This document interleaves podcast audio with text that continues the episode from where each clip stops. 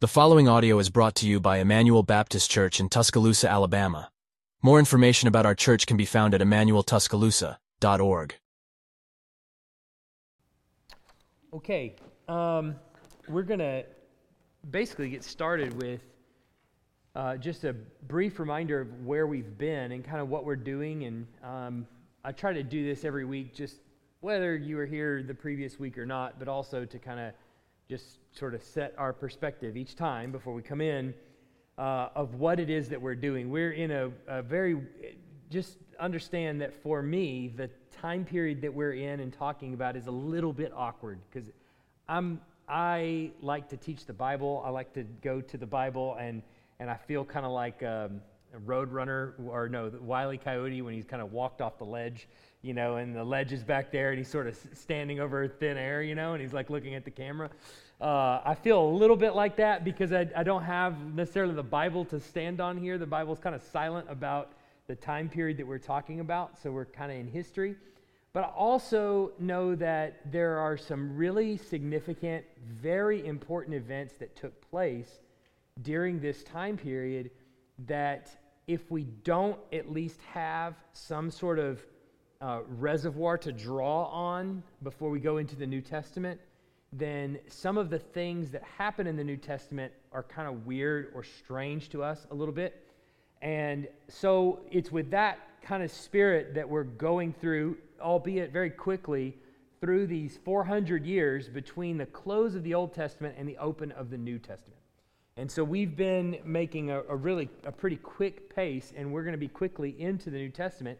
And when we go into the New Testament, it's going to be a little different than you might imagine. It's not just going to be book by book through the New Testament. It's really going to be a chronological um, unpacking of events that took place in the New Testament. But here's the other caveat to that: is that means we're going to we're going to start. Obviously, going to have to talk about the gospel, but the gospels themselves were not written as the first books in the New Testament. So there's the formation of the church that happens after the advent of Christ. So it's going to be a little bit weird to get our sea legs about us in the New Testament. But um, the point is that all of this that we're doing is, is really, we're trying to form the background for what we're going to be doing in the New Testament, how we're going to understand it. So, uh, with that in mind, just remember some of the events that took place in the last, the last time we were together that we talked about. Um, obviously, tensions are getting really thick in Palestine at this point uh, in history. So, we're looking right now at about the 170s BC. So, 170 or so BC and we're going to scoot through the next 10 years or so uh, in tonight, but, but about 170 BC, somewhere around there. Um, the tensions are starting to grow in Palestine. Um, there are obviously Hellenization, which is the, the Greek influence over the rest of the world, making Greek, uh, making foreign people appear more Greek is the process of Hellenization, teaching them the language, teaching them the culture, those kinds of things. Um, you can see some of that in um, uh, both, I think, British culture and American culture throughout the world. Uh, the language becomes pretty, uh, per- has permeated a lot of the, the, the known world. When I go to a foreign country and you walk into an airport, you typically don't have to know the language. You just have to know English. And as long as you know English, you can probably get by just about anywhere because you've got it on the signs. Similar kind of idea as Hellenization is teaching them the language, the culture, and that kind of thing. Uh, obviously, that's being pushed on not on every culture, but in particular in Palestine. Um, I, am I'm sure this is true of most cultures, but Jews especially have fought for a thousand years up to this point or more to try to preserve this culture to try to remain distinct, even when they were enslaved in Egypt, to try to remain distinct from the Egyptians was a task, right? To not intermarry with pagans, that was a task. That that's typically on the whole of all the cultures in the world at the time, that's not exactly the most common thing. Normally it was intermarry so that you can, you can bring their culture into yours, right? But that's not the case for Jews. They fought many, many years to try to keep themselves distinct from the rest of the world. Their entire law in Leviticus is all built around being distinct from the rest of the world. So you now get this Hellenization that's being pushed in, and so it, the, the tension is starting to grow because there's this desire from those outside who are ruling over them to become more like the Greeks. And everything that's baked into their DNA is saying, no, we cannot do that. We cannot become like the Greeks. They eat pigs, as an example, and we cannot, right? Unfortunately. Um, for them, anyway. Uh, as we've been reminded, I like short shoulders. Uh, so, um, so anyway, it's getting, it's getting, the tension is growing, all right, in, in Jerusalem. Uh, but also, in addition to that, the uh, Seleucids are ruling, and they are ruling the area to the north of Palestine. They were ruling the area to the north of Palestine in what would be typically called Syria. And to the south and throughout Palestine, the Ptolemies are in command. Now, both, remember, just kind of keep it in your mind the Ptolemies and the Seleucids are both Greek. All right? Alexander the Great conquers basically the known world. When he dies, he leaves his kingdom in control of really four generals, but two predominant ones Ptolemy and Seleucid. They are both, uh, they're both Greek uh, nations. However, they're different and they have a different set of ruling standards and all those kinds of things. And so the Seleucids, who are north of Palestine, want to extend their borders and they want to conquer Palestine. And that's going to mean going against some of their Greek brothers, so to speak, the Ptolemies. And so they do. They, they have these Syrian campaigns where they, they go in and these Palestinian wars where they, they try to fight over the promised land. It takes them several times but eventually, the Seleucids gained control over Palestine. So, uh, about the 190s, which is what we talked about last time, about the 190 ish, I think it was 198 officially in the, in the history books, the control of Palestine shifts from the Ptolemies to the Seleucids. Both Greek, but it's a shift nonetheless. And so it's a whole different kind of uh, idea, a thought of, of ruling, and all kinds of things that go into that in a transition of power like that, as I'm sure it would be from one king to another. Uh, but the point is, now we're in the, Seleucid, the reign of the Seleucids in Palestinian territory.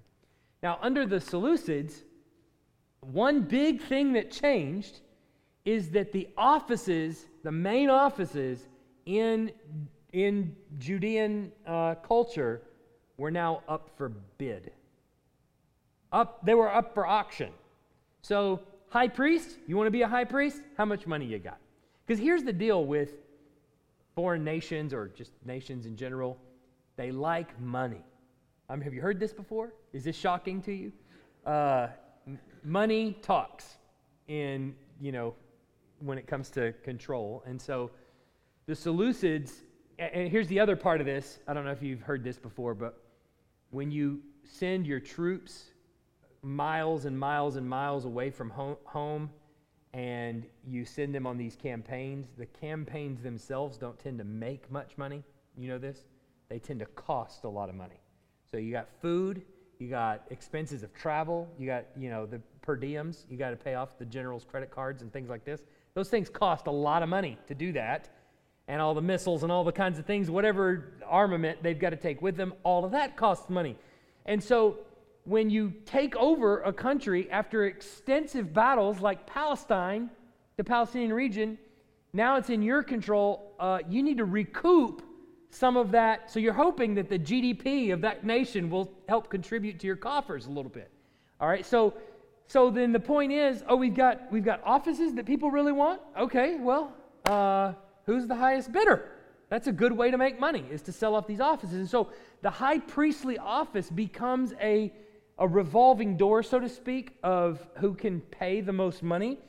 And so, what ends up happening eventually from one scenario to another, you have to go listen to last week to be able to sort it out because I'm not sure I can recite it uh, off the top of my head right now. Um, essentially, Ant- Antiochus Epiphanes or Antiochus IV comes to the throne, and he's a he's a bad dude. All right, he's a bad dude, and he the highest bidder in the, for the high priestly office is a guy who is of the worst ilk when it comes to Hellenizing the nation. And he is fine with sacrificing to Zeus and telling the Jewish high priest or the Jewish priesthood, you now have to sacrifice to Zeus. This is part of the Hellenization process. We want to become like Greece. This, this doesn't make a lot of people happy. And so Antiochus is on a military campaign to now try to go down into Egypt. So it's not just enough to take Palestine. Now we got to go down into Egypt and try to take Egypt from the Ptolemies. Well, it's not going so well down in Egypt, and word makes its way back through a game of telephone back into Palestine that it sounds like we think if the rumors are true, Antiochus is dead. Antiochus, the one who accepted the bid from this high priest who's wanting us to sacrifice pigs to Zeus, he, he's dead. And so now's the time, before we transition kings, now's the time to go take the priesthood back, right? So there's an, a little bit of an uprising in Israel to go into Jerusalem, and some of the conservatives are like, hey, we gotta, we gotta take the priesthood back. So they, they get rid of the guy who is trying to sacrifice pigs to Zeus. Turns out Antiochus isn't dead. Eesh, I hate it when that happens, right? So Antiochus gets word in Egypt that the guy who he selected to be high priest has now been run out of town on a rail, and that the conservative ideology of the Jews is trying to make its way back. He takes that as a coup against him.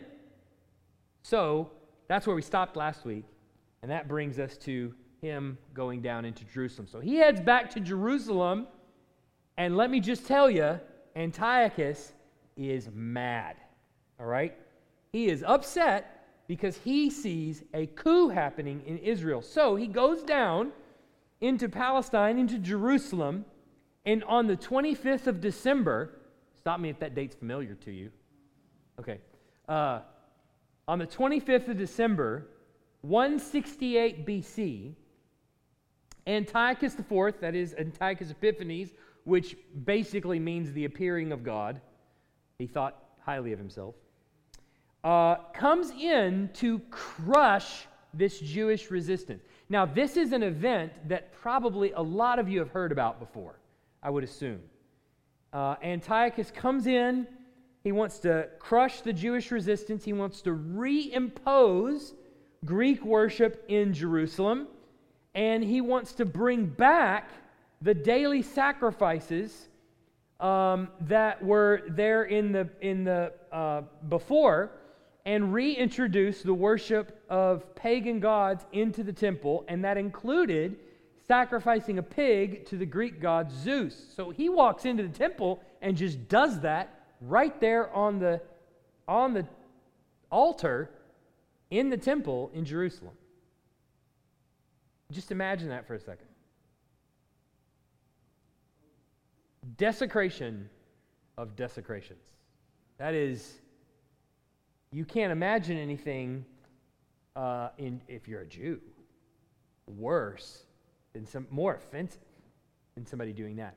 But what you don't miss this because so often you hear that story, but you hear it in isolation.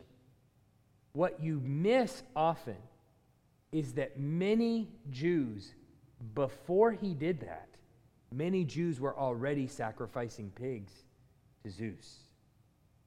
Not necessarily in the temple, but already bowing the knee to Greek ideology and Greek worship.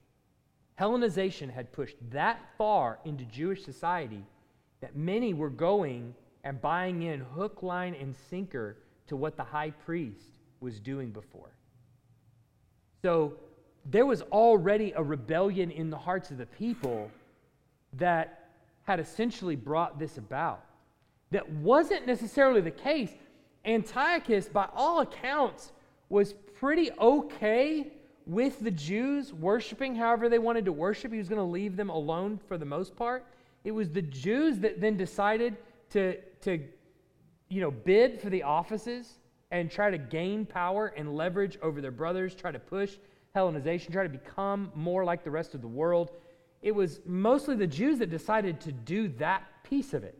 So when there was a conservative rebellion against that kind of ideology that was taking hold in Judea, Antiochus comes in and resets things back to the way that they, they were. So his sacrificing a pig on the altar was, in some sense, a reset back to the way things were trending beforehand, right? So you, you have to keep that in mind that the hearts of many were with Antiochus, not against him, all right? Some obviously were very much against. So not only does he do this, it gets more heinous, so just bear with me on some of these details if you're a little squeamish. I'm sorry. Um, the sanctuary itself was renamed the Temple of Olympian Zeus. So he renames the temple in Jerusalem Temple of Olympian Zeus, and temple prostitution begins.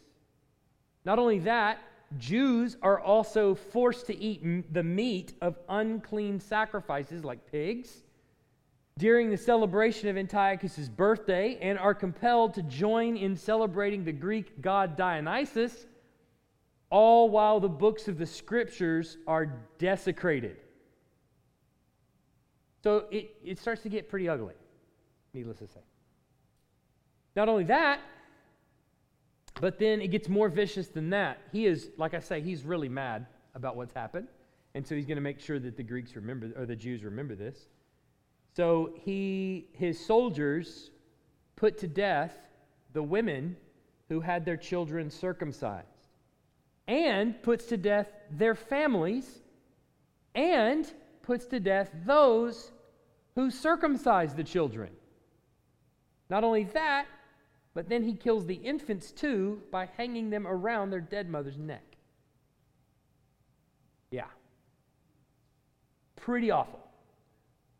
Um, as you can see, like circumcision is the one sign that would distinguish a male Jew from a Gentile Jew in this era.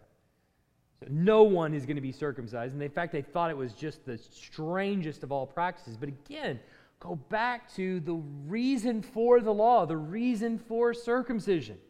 Before you marry a Gentile woman, before you, cre- you procreate with a Gentile woman, you bear the marks of God on your body. Right? So there's no getting around that.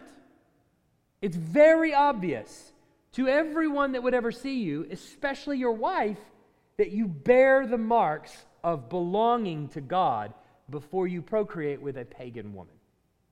So that's the idea of circumcision. It, by its very nature, separates you from someone who is just gen, is Gentile and cares nothing for God.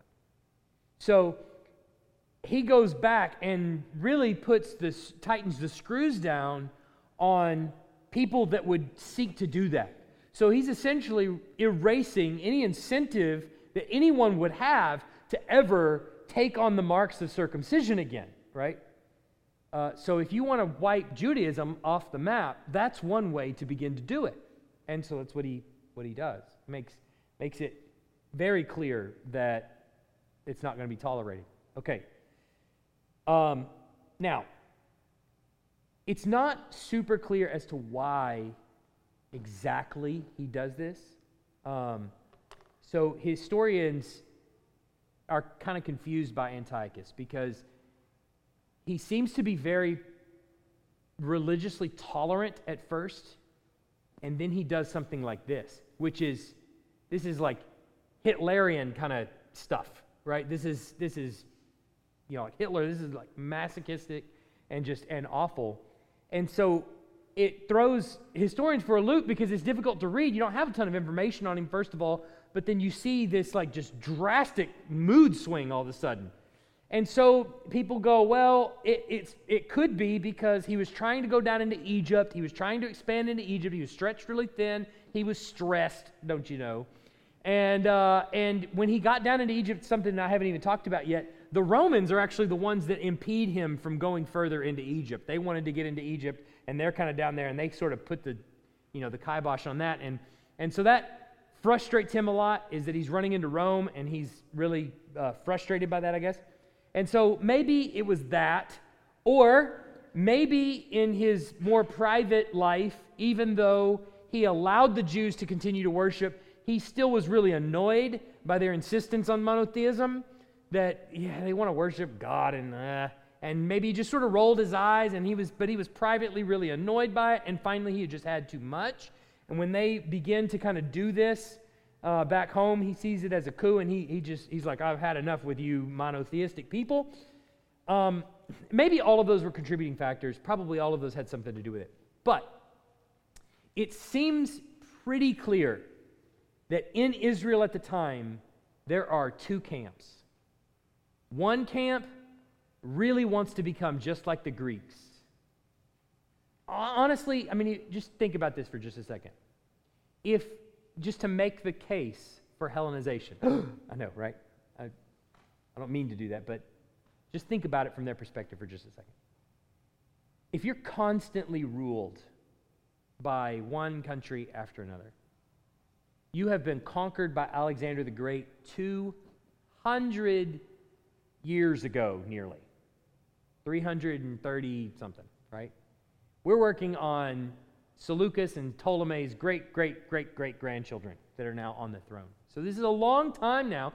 The kids that are, the, that are now the adults in the land, they've really never known anything but Greek culture. They've grown up under it, right? But here's your great, your, your grandpa over here in the corner. He's 90 something years old, and he's talking about how it used to be back in the old days, right? And you're just sort of, as the young buck, sort of rolling your eyes at everything. You don't want to hear any of that and that kind of thing. You're tired of always having this culture that you carry with you, always being the reason that you don't fit in with anybody else. Just Look around you. It happens every single day in all of your families. You've all seen it. I've seen it. It's, that is just the nature of life, right? The kids grow up and they don't want to be rejected by their peers. Well, Hellenization is pushing so far into these cultures, and the Greeks have ruled for so many years that Greek culture seems to be a foregone conclusion. And yet you're the oddball when you go to the gymnasium and the men are all, you know, not clothed, taking their baths or whatever. And here you are standing out amongst everybody else because you bear the marks of circumcision. Or you have funny practices. You don't eat pig. You don't eat all kinds of other different things. You trim your beard a certain way, and all kinds of laws that you have to adhere to that everybody looks at you and goes, That is so weird. I cannot believe you do that. You'd be amazed at how much that actually wears on somebody over time, right? So when you get this person who says, why don't we just become like the Greeks? Who cares? We don't even understand what it is Grandpa was teaching us anyway, right? Maybe Grandpa also wasn't that great at raising his children in the fear and admonition of the Lord. All right, let's admit to that a little bit too. At some point, at what point do you finally just go, you know what? Who cares? When I go to temple and we sacrifice and all that kind of stuff, I'm not really in it anyway. I don't really, I don't really want to be there. I'm just there because Grandpa makes me go. So at what point do you just go, we're just, we just let's just give in, you know? So there is a, a pro-Hellenization group inside Israel that, that becomes abundantly clear is there. And then there's also an anti Hellenization group in Israel. And it seems like all of these circumstances that are about to unfold right now and all the stuff that's going in is largely due to that inter-family conflict going on inside Israel. Some want to capitulate and some do not. Some buy in and, and really understand Judaism and understand the worship of God, and they, they don't want to do anything other than what's in the law because they really do believe that they're going to stand before God one day and they're going to give an account on Judgment Day for their actions. And then they're looking at their peers who absolutely do not believe that. Stop me if you've heard this one before. So there's this going on, right? So now we're going to get to another part that you've probably heard before, or some of these, some of this you've heard before. Whatever the case, uh, it's certain that Antiochus's measures uh, pushed the Jewish people beyond what they could bear. This was the event. December 25th, 168, was the event where they'd finally had it. And this powder keg in Israel is about to blow. All right? But there's still one more little event that takes place that just lights the fuse to just blow it all up. And that is, there was this little priestly guy named Mattathias. And he was in a village called Modin, and it was in between Jerusalem and the Mediterranean Sea. And Mattathias was from the Hasmonean family. Has anybody ever heard of the Hasmonean dynasty? Anybody ever heard that name before? Maybe it's bouncing in there somewhere. Um, but eventually, this act from Antiochus starts to spread, and they go, okay, we're, we're pushing Hellenization now. We're just going for it. Jews, you got to give in, all right? You just got to start being polytheistic. You got to start adopting Greek culture at a much faster rate. We can't deal with this monotheism stuff anymore. Mattathias is a priest. He's in his little village. He's minding his own business. He and his boys and his family. And he is, the soldiers from the Seleucid dynasty, the Seleucid soldiers, come in and they tell him, Here's what you're going to do. We want you to sacrifice a pig to Zeus. And Mattathias says, No. I'm sure he had more choice words than that, but there's actually a, there's actually a, a um, in First Maccabees there is a um, transcript of the speech that he gives in response, and I didn't record it here, but it's quite profound. Um, so anyway, he gives this speech, and basically his response is, in no uncertain terms, no, I'm not going to do that. I've had enough with this. And we like Mattathias. He's a pretty conservative guy, so we like him. He wants to con- conserve the worship of the one true God. Uh, so the soldiers turn to another Jew in the audience, and they say, which we don't know the name of this guy, but they say, well, then you do it. And he does it. And Mattathias now has is blowing his lid. He and his sons murder this guy. Just kill him right there in front of everybody. And so then the soldiers naturally they step in to stop this act from happening and they turn and they kill these soldiers. All right? So kind of like you remember Moses in the whole when he's seeing the Egyptian beat the Jew and he you know kills the Egyptian and then he runs into the wilderness. Well, Mattathias and his boys realize they got to do the same thing. So they retreat to the hill country north of Jerusalem so that they can hide out. And this is where they run into a group called the Hasidim. Now, we talked about the Hasidim last week. Um, I'm going to let me pause on that for just a second. Go, go ahead and write that down. They they join themselves in with the Hasidim, and I got another bullet point about the Hasidim we'll talk about. Um, the Hasidim, the word literally means righteous ones, essentially. Um, they hated the Hellenistic culture. So the Hasidim see not only worship of God, but adherence to the law as tremendously important. And they're paying attention to what's going on in Jerusalem, and they see this sacrifice of the pig on the altar in Jerusalem and them turning the temple into the worship of Zeus and all of these kinds of things as an abomination, and rightly so. And they want that to be reversed.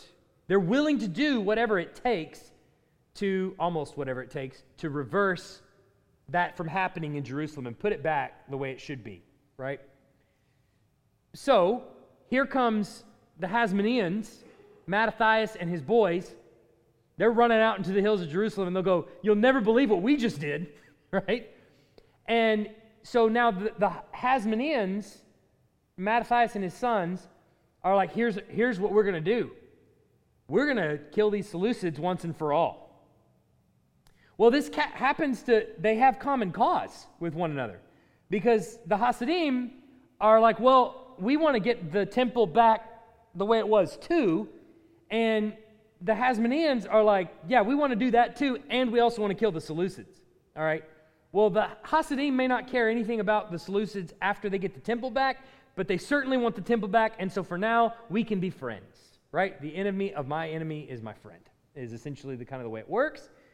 And, uh, and so that's what they wanted to do. So um, the Hasidim uh, and the Hasmoneans and Mattathias and his sons start to revolt against the Seleucids. Now, when, when they do that, they start going through the land first and foremost, seeking to win the land back. So you don't go right into Jerusalem. That's not their goal. The first thing you do is attack all these little villages that the Seleucids have taken over. You, you, and then you snowball things, right? So you got a band of men out here in the caves out north of Jerusalem, and you kind of, okay, here's the plan. We've got a small army. We're going to go attack a, a smaller village. We're going to gain the army from the, of the Jews from there, and then we're going to snowball this thing until we get enough people to walk into Jerusalem. That's kind of the idea, militarily genius. Uh, and so they go through the land and they start killing all the Hellenists, not just, not just the Seleucids and not just driving out the Seleucids, but if you're a Hellenizer, if you're one of those people that like to capitulate to the Greeks, then we're going to kill you too. And so that, that's why it's really an inter-family conflict that begins this whole thing, is because they're really ticked about the people that want to become like the Greeks. Okay, so they start going through, they start killing a lot of them, they start driving a lot of them out. Um, and then again, they begin to destroy all the pagan altars.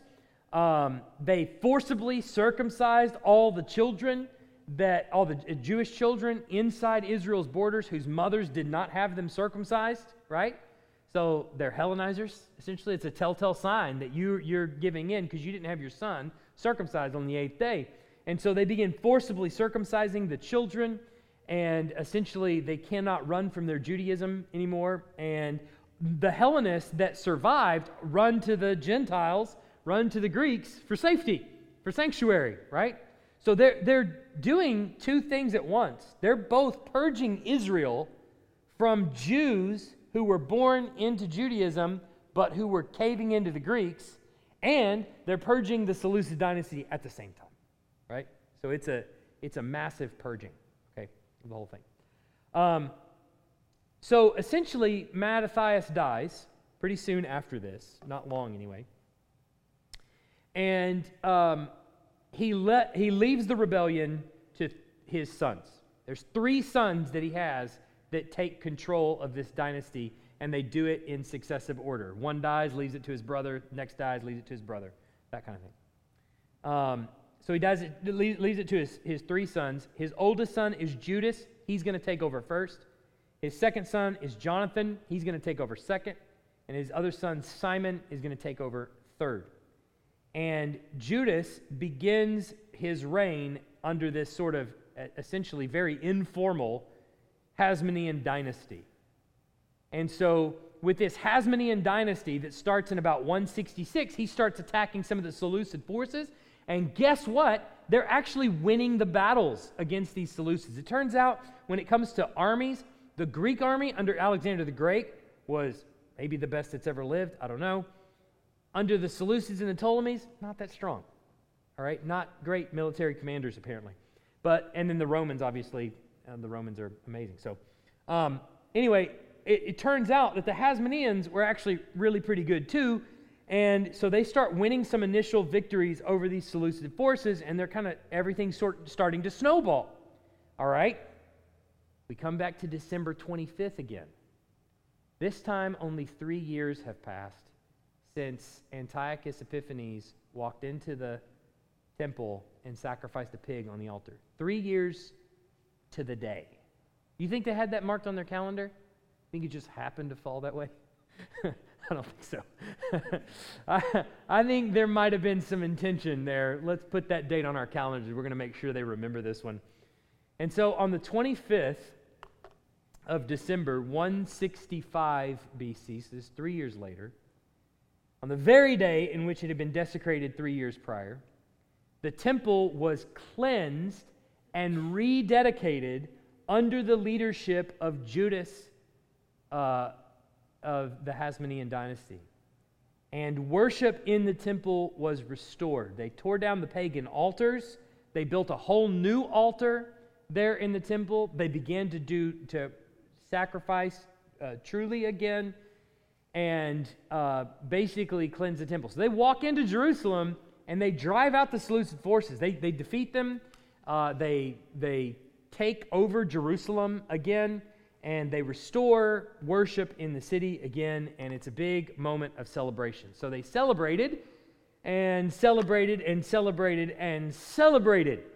And they celebrated the rededication of the temple for eight days with rejoicing, and they issued a public edict. So I actually, this part right here, they, from starting at they all the way to, to uh, uh, the end of the sentence, is taken straight out of First Maccabees. They decreed by public edict, ratified by vote, that the whole nation of the Jews should observe these days every year, these eight days of celebration. To this day, the Jewish people commemorate this event during Hanukkah. That is what Hanukkah is celebrating. It is eight days of Jewish revolt and re and cleansing the temple from Greek pagan influence. And so, during Hanukkah. Now, I don't claim to know everything there is to know about Hanukkah, all right? It's, uh, but uh, that is sort of outside the realm of expertise in the Bible, as it were. But um, essentially, the Hanukkah menorah, if you look at it, it's got nine lights on it, right? Nine candles. Four on one side, four on another, and then there's a main stem going up the middle. Um, they light the, uh, from what I understand, they light the main one, and then every day of Hanukkah they light each, uh, another light, basically. And the symbol there is uh, God's, the, the symbol of the light on the menorah is God's sustaining presence with Israel. And so their lighting of the menorah is sort of the progressive cleansing of the temple that took place so many years ago, the rededication of the temple, and God's presence being restored with Israel yet again, right? And so they celebrate this over the course of eight days. And I, when I heard, when I read that, I was thinking, wait a second, nine lights. I thought the menorah had seven lights. The menorah has seven, right? And it turns out, yes, it does. In fact, the menorah in the temple that was there in Exodus and described in Exodus as seven. It's three on one side, three on another, and one main one, and it's made from gold. So there is, it turns out, in Judaism, I learned this today, two different menorahs. One is the menorah I was familiar with, which is the menorah that goes in the temple that's got seven lights. You see this come back in Revelation, actually, which is why it kind of piqued my interest, is like why there's nine.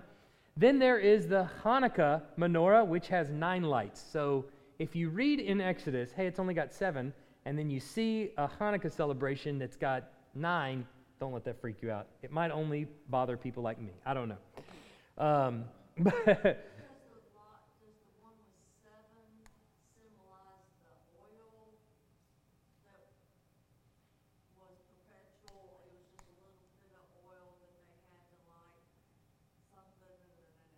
There is, so there is a tradition that goes along with Hanukkah, I think, that has something to do with God sustaining the oil and allowing the, the lamp to be lit in the temple, that they didn't have the supply of oil uh, for the temple, I think. But I'm not totally, I didn't get a clear report on, on that. So I'm not totally sure. That's why I didn't bring it up tonight. But the, the, what you might also be talking about is in the temple, the seven lampstand menorah that's typically in the temple um, has oil in it, and the priest is to keep that oil lit by refilling, or keep the, keep the wick lit by refilling the oil and trimming the wick. And that is a symbol of God's sustained presence. So, like in Revelation, as an example, Jesus says, uh, the, the lampstands are the seven churches, right? And so he says, he, he's walking among the lampstands. The lampstand is a seven lamped menorah. He, as the priest, is walking amongst the lampstands, keeping the Spirit of God there in the churches. And if anyone doesn't repent from the things that he says in Revelation 2 and 3, he puts out their lampstand. In other words, he doesn't refill the Spirit of God's presence inside the church. Does that make sense? So that's the, the picture that's going on there is the priest in amongst the temple. Anyway, that's why it drew my attention to it. So I thought I would say that just in case you were really familiar or curious about Jewish culture and, and, thought, hey, there's nine here. Um, all right. So, uh, so we get the celebration of Hanukkah. Now, that means, by the way, that Hanukkah is celebrated at the time of Jesus. In fact, you actually get a reference to Hanukkah in John 10 22. You can write that down and you can find it later. It's called the celebration of dedication, and it's right there. Jesus is in the midst when he says, I and the Father are one, it's during that celebration. All right. Um, okay. So, uh, but to find out more about that, you got to come to Feast because uh, we're going through the book of John. Uh, cross, promotion. Um, so, this group of, hang on just a second. These people, the Hasmoneans, Judas especially, become very special people in Jewish history, as you can imagine. You took a band of peasants from a tiny little village out west of Jerusalem and you took back the temple of God and rededicated the temple to worship of God. You can imagine that's George Washington territory, right? For Jews. Right? You're like four bullets in the coat and, and you know took a band of happy little warriors and kicked out the largest dynasty in the world, right? I mean that that is that's where they stand in Jewish lore. And why Hanukkah is still celebrated this day. So they take on a nickname, um, as you can imagine. I'm sure many nicknames. But they take on a, a nickname that becomes more like a surname, like a last name uh, the Maccabees, uh, Judas Maccabeus. And the word Maccabee, it's kind of lost in translation. Most people think it means it comes from the word hammer. So they became the Hammer family. MC, you might know him. He's a descendant of the. I'm just kidding. Uh, terrible 1980s joke. uh, yes. Yes, the name of the family. So they're, they're the Hasmoneans. That is their, the, their name is, I guess, Hasmonius uh, would be their, their name. Uh, but the nickname that they took on were the Maccabees. And so they became Judas Maccabeus was Judas the Hammer. And I mean, that's a pretty cool nickname, right? Uh, so, and he, they did that because they, they hammered a lot of things. Uh, hammer in the morning, hammer in the evening. Um, so, you know, and uh, yeah, so they were too legit to quit. Um, uh, okay, sorry. I've got so many MC Hammer references moving right now. um, so uh, now, at some point in this whole process, there are some supporters who are part of the Hasidim, who remember are the righteous ones. What did they care about? They wanted to get that temple in Jerusalem back to the worship of the one true God. And, well, it's back. So at this point, they begin to start kind of going, there begins to be a little rift. This is, this is what happens, by the way. You got a conservative group, and they're, they're like, we want to preserve faith in our culture. We want to see that come back, and so on and so forth. And then they start to make headway in that, and then they start to fight with each other. All right? That's the way churches at least do it. And, uh, and so it's no different here. They start to uh, kind of fight with each other, and one thing in particular seems to be the catalyst. And it's this that the Hasidim want to adhere to the law to such an extent that when it comes to the Sabbath day, they don't want to fight. There's no work allowed on the Sabbath day. So on the Sabbath day, there's no fighting either. Now, what's going to happen? The invading army is going to, it's going to take them two seconds to figure that out. And once they figure it out, are they going to attack Monday through Friday or Sunday through Friday? No, they're going to go play golf Sunday through Friday. And they're going to gather together on Friday evening for a raid because they know it's going to be easy. And that's exactly what happens. So the Hasidim decide look, we're just going to relax on, sat- on the Sabbath and we're not going to do any work. The Seleucids discover this and they attack them. They attack a band of them at least on a Sabbath and kill them all. And the Hasmoneans, the Maccabees, say, obviously, they weep and mourn over the death of their brothers. And then they all say, look, we have to agree that when it comes to war, that's not what God was meaning when he said you got to rest on the Sabbath day. He didn't mean that you can't stop yourself from being killed and your people from being destroyed, right? So they come to an agreement that that's the case and they part company. The, the Hasidim decide, look, we cannot, it's against our conscience to fight on the Sabbath, and, and the Maccabees decide otherwise. So the, the, Has, the Hasidim or the Hasidians they become the ancestors, really, of the Pharisees. So I want you to just think about this for just a second. Remember in the New Testament when the Pharisees go to Jesus who's eating on the Sabbath, not washing his hands on the Sabbath? They have so many concerns about the, his activity on the Sabbath day. I, I said it last week and I say it again. This goes back a long ways, right?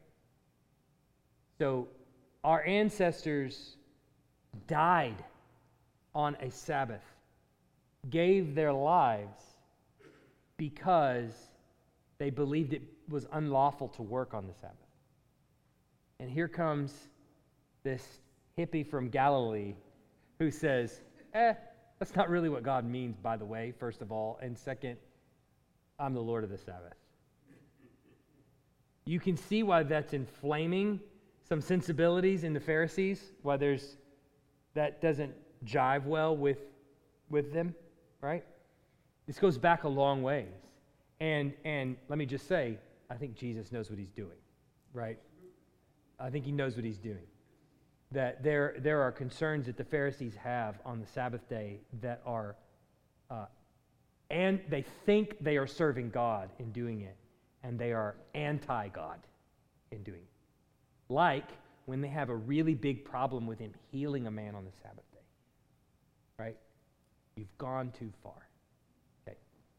So they be, they're an, uh, antecedents, ancestors, if you will, of the Pharisees. And the Maccabean rebels who were okay with taking violent action regardless of what setting that took place in, you know, and were willing to compromise on some things, maybe you might say, in order to take that action, became what, what eventually would be called the zealots. So you have disciples in amongst the Jesus's band who are zealots. Actually, what's interesting about Jesus' 12 disciples is they are a mixture of all of these groups that begin to form. Uh, maybe with the exception of the Sadducees, but they're, they're, they're a mixture of all these groups. There's some Pharisaical leaning people in his 12 disciples. There's one called Simon the Zealot in his, in his band of, of disciples. There are, there are probably some Essenes in this that we'll get to next week, but there, there, are, there are people from all the different groups that are there in his disciples. And we're going to talk about all those groups next week in the formation of all those groups. But um, so the point is, there's a disagreement. They part company. We got the Pharisees kind of starting to form already. We got the Zealots starting to form already. Uh, and did I? I didn't advance the slide. That's what the next slide is supposed to say. Sorry. Yeah, yeah. Um, all right. So, uh, you know, in, adi- in addition to some of that, uh, well, maybe I should save that to next week. Yeah, I'll save the text. What, what questions? Yeah. Good. He died, and I, I knew you were going to ask me that. I knew David was going to ask me that question, uh, and I, I cannot remember off the top of my head the year that he died. Um, but I'll get that for you, and I'll bring it back next week. Yes, he does.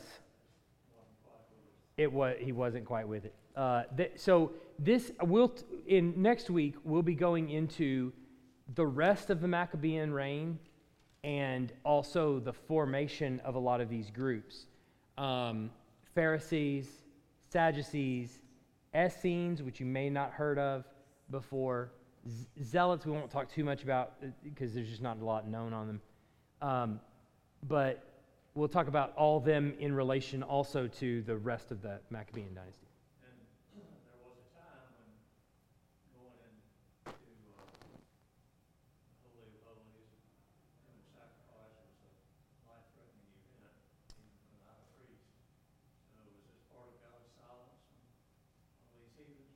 Yeah, it's a good question. So, uh, David's question is there was a time where going into the Holy of Holies would have been sacrosanct, you'd have been dead. Uh, so, remember the altar is outside the temple, okay? So, he, they're not, he's, there's, he's not necessarily in the Holy of Holies when that happens. Uh, however, I would say this in Ezekiel, the glory of God disappears from the temple. And this is the big uh, conundrum that's going on in Israel, even from when they start to rebuild the temple in the promised land, is there is no consecration of the temple where the glory of God comes back. So when Moses builds the tabernacle, the glory of the Lord fills the temple and they can't walk in.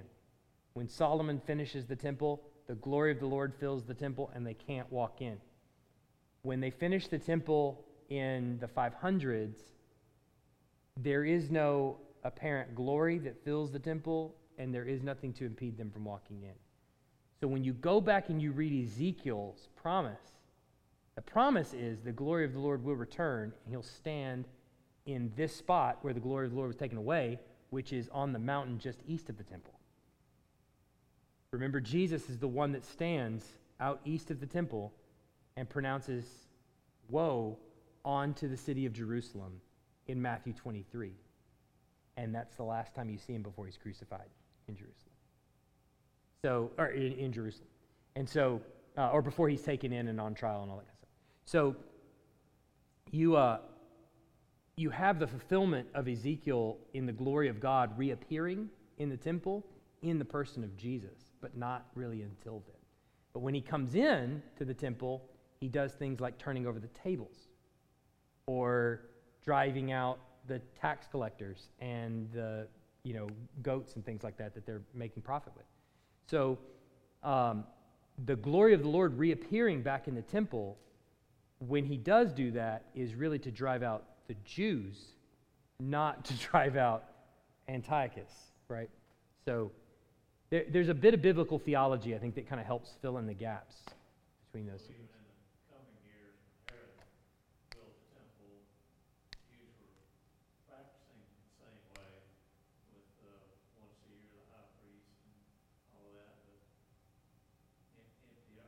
Seems to be. Yeah. Go ahead. Yeah.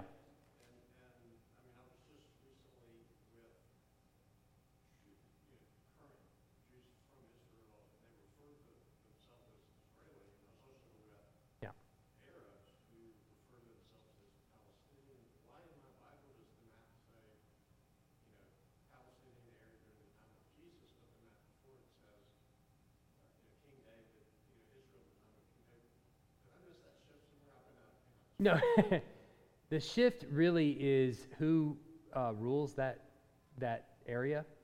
Um, so in the time, typically on maps and things like that, from the time of their return from Babylon until, I mean, 1949, I guess, it, it kind of takes on the moniker of Palestine, which is a de- derivative of the word Philistines. Um, but it it basically refers to a foreign occupation, foreign group of people that control that region. And so that, that region is, um, is not seen to belong to Israel, so it's not called Israel uh, in, in that era. For sure.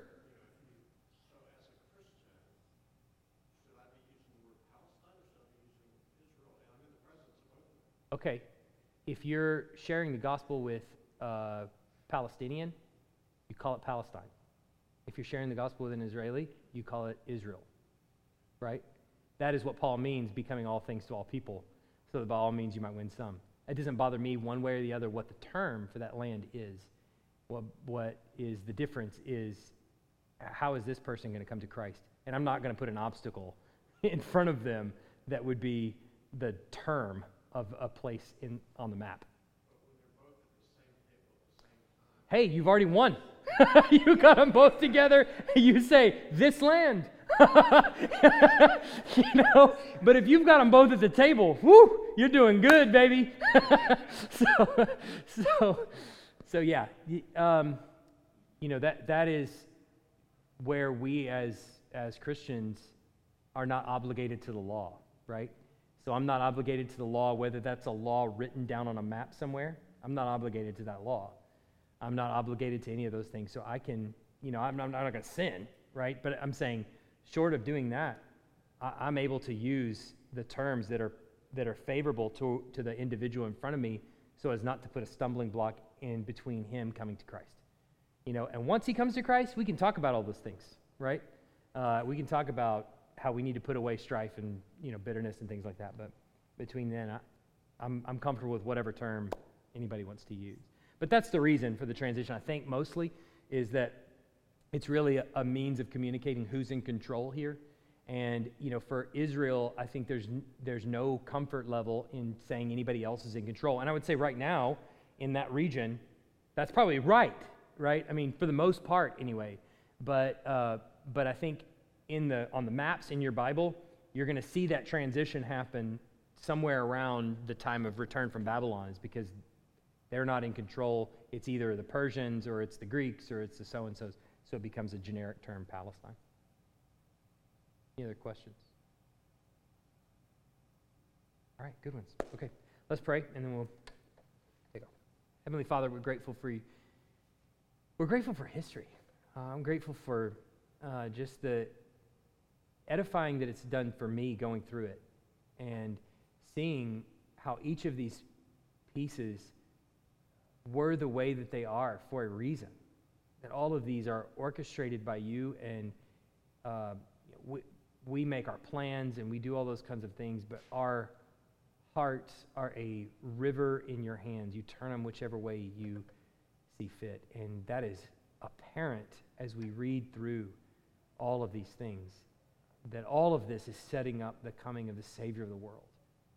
And so we pray that you would uh, allow that message to resound within us, that we might be confident as we read anything that you are the orchestrator of all human history, that it all began with you and it will all end in, before your throne. And may we. Uh, resign ourselves to that fact.